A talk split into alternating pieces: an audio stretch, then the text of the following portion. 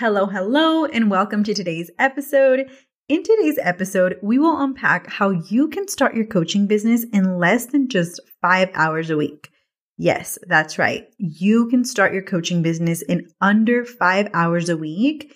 And in this episode, I will share my experience on how I actually launched my coaching business in just working less than 5 hours a week, regardless of how busy I was during the time in which I launched my business.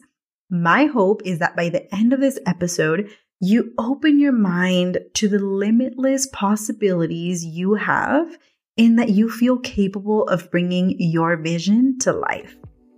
Hi, and welcome to the Latina CEO Identity Podcast, a show for Latinas who want to take the unconventional path. I'm so happy you're here. I'm your host, Liz Fernandez, a first-generation daughter of immigrants and therapist turned multi-six-figure CEO and identity coach. I help Latinas create and claim their identity as booked-out coaches and entrepreneurs. In this show, you will have a space to help you realize just how gifted and extraordinary you already are, so that you start tapping into your gifts and start creating your Latina CEO identity. Lista? Let's get into today's episode. I want to start off today's episode by speaking about the invisible workload of eldest daughter of immigrants and our reality of wearing multiple hats. Being pulled in so many different directions, translating documents, booking and attending doctor's appointments, filing taxes, right? Reading statements of purpose for college, for our siblings and family members, and holding space and emotional support for our loved ones, in many cases, our moms, our tías, and our abuelitas. And I speak to this specifically because, as eldest daughter of immigrants, there are many, many responsibilities that are given to us for being the eldest daughter of immigrants. In many cases, we are the oldest in our generation, and our family and our loved ones look to us for support, and whether that may be emotional support or helping them with a certain task. And this is time that we are spending supporting our families that a lot of the times we don't even identify as a specific role. Many times we are busy with our different roles that we have and we navigate every single day, whether that is being mothers, daughters, sisters, partners, students, you name it. And I wanted to make sure that I shined light on this right off the bat, because it is a very real reality for many eldest daughter of immigrants and many women of color in general. And this really brings me to the topic of time and how time is viewed in our culture as Latinas, and how we view time ourselves and the relationship that we have created with time, what we make it mean about us, how we use our time, you name it.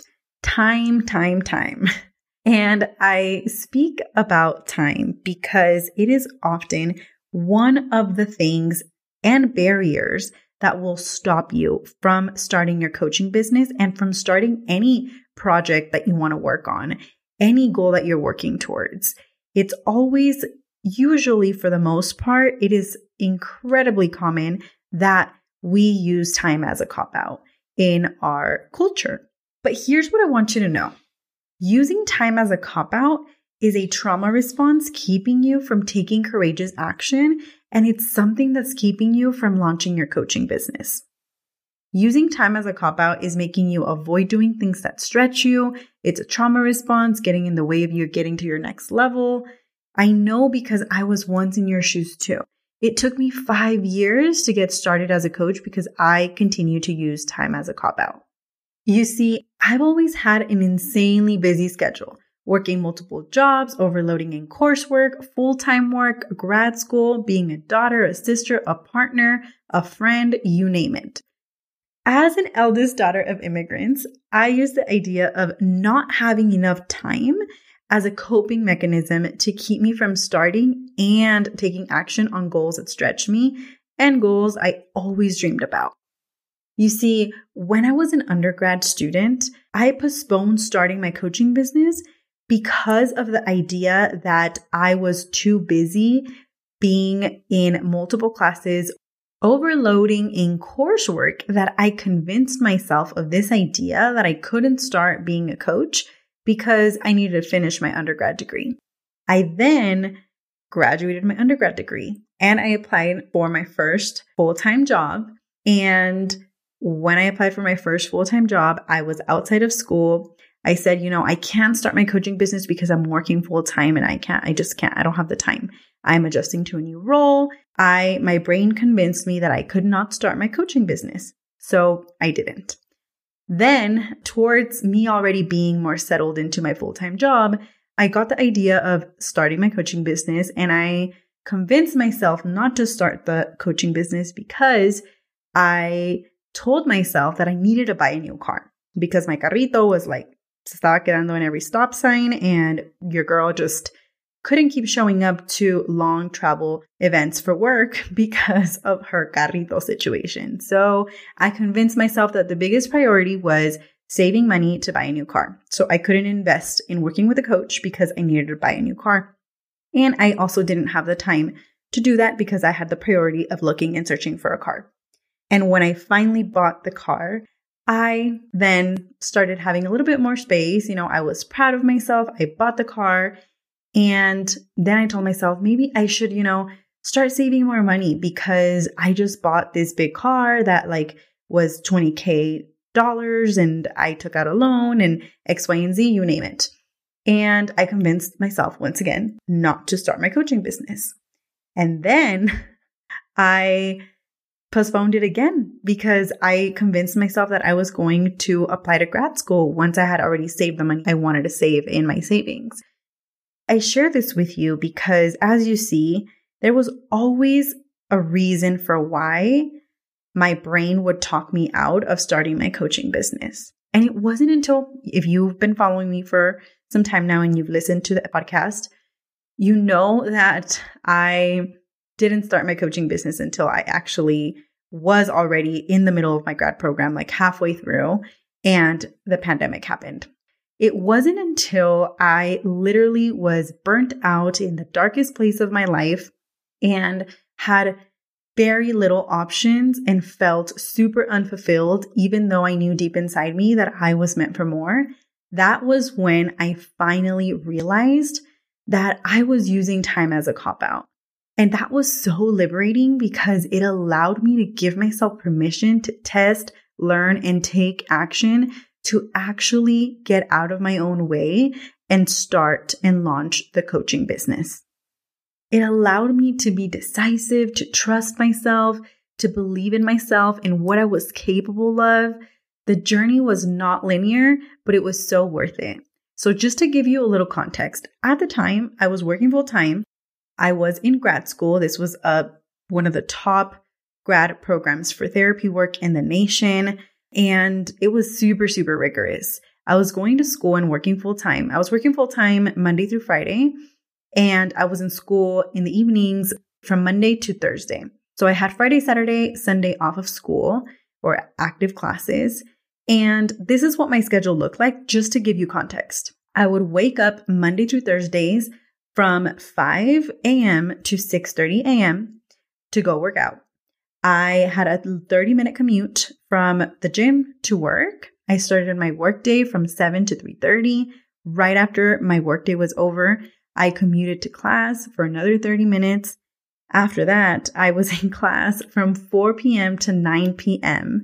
And by the time that I got home with my commute and really just settling down for bed, it was about 10 to 10:30 p.m. So then I used this time to prep for the next day. As you can tell, I had literally no time, according to my brain, to start a coaching business. My brain was literally looking for all of the reasons to convince me to not invest in my first business coaches.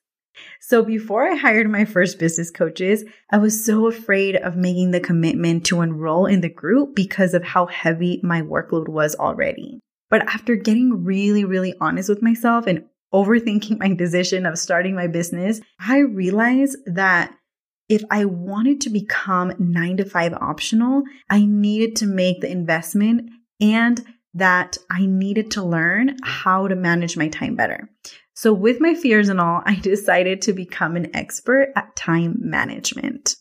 At this point, you might be eager to know, okay, Liz, how was it that you actually launched your coaching business by working under 5 hours a week? Let me break my schedule down for you. So Saturday mornings, I dedicated 2 hours to either getting coached when I was a newbie and I had just started and I had no idea what coaching was and I was barely learning that I could be a coach. This is the time that I used for getting coached. And that was 2 hours on Saturday mornings from 9 a.m. to 11 a.m. That was it. That is the only time I dedicated to getting coached at the beginning when I first started.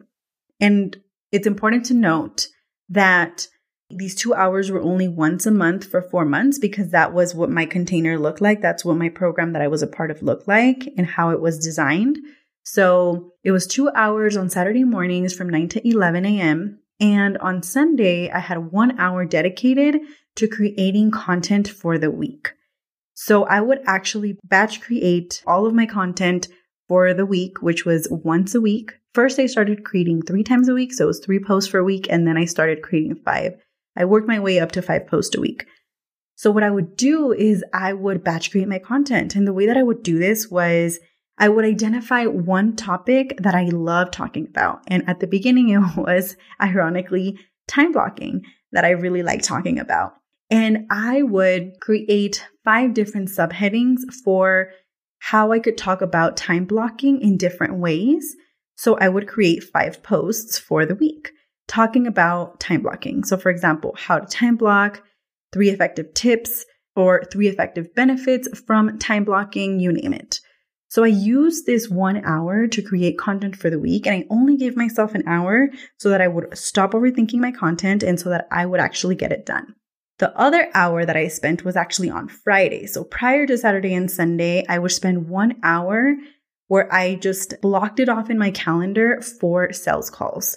And this 1 hour was for 3 20-minute sales calls, consultation calls, discovery calls. You can choose what you want to call the calls, but this was my framework. This was my strategy. And after I finished my group program, I used those 2 hours Saturday mornings for coaching clients. And that was what my schedule looked like. It really gets to be this simple. Yours doesn't have to look exactly like mine, but I share it with you so that you can see what is possible when we get clear and we have a plan to follow. My clients' schedules look very different depending on their unique circumstances, but this is exactly why time blocking is one of the first things I teach my clients inside of Aligned Coaching, my signature group program. And if this is something that is stopping you from getting started, if time is at the top of your mind, I want you to know my clients and I are not that different from you. Inside of Aligned Coaching, we have working mothers, we have PhD candidates, we have full-time grad students, new moms, part-time coaches, full-time employees, all starting businesses and booking their first 4-figure clients, which is why our group calls are in the evenings to accommodate to your busy schedule. And we have so many other tools to support your success in starting your entrepreneurship journey in just less than 5 hours a week. So to bring this episode to a close, I want to remind you that you are capable of starting your business even if you work full time and have a busy schedule. If you know that you want to become 9-to-5 optional and you want to launch your coaching business, I don't want time to be the thing that stops you from getting started. I invite you to the waitlist for my group program, Aligned Coaching. Pre-enrollment opens to the waitlist on October 24th. Through the 30th of October. That is a Monday through Sunday. And when you enroll in the waitlist, you actually get access to have a one-on-one intensive with me. Doors open to the public October 31st and they close November 11th. If you enroll from the waitlist, you will get access to that bonus. So make sure to get on the waitlist. You can head over to the show notes to join the waitlist. I can't wait to be your coach. Thank you for being here, and I'll see you in the next episode. If you took value from this episode, make sure to subscribe, rate, and review the show. This will help other Latina CEOs find us. And if you're excited about this podcast, I invite you to take a screenshot and tag me on Instagram at @lifewithhliz. That is LIFEWITHHLIZ. Mil gracias por estar aquí, and I'll see you in the next episode.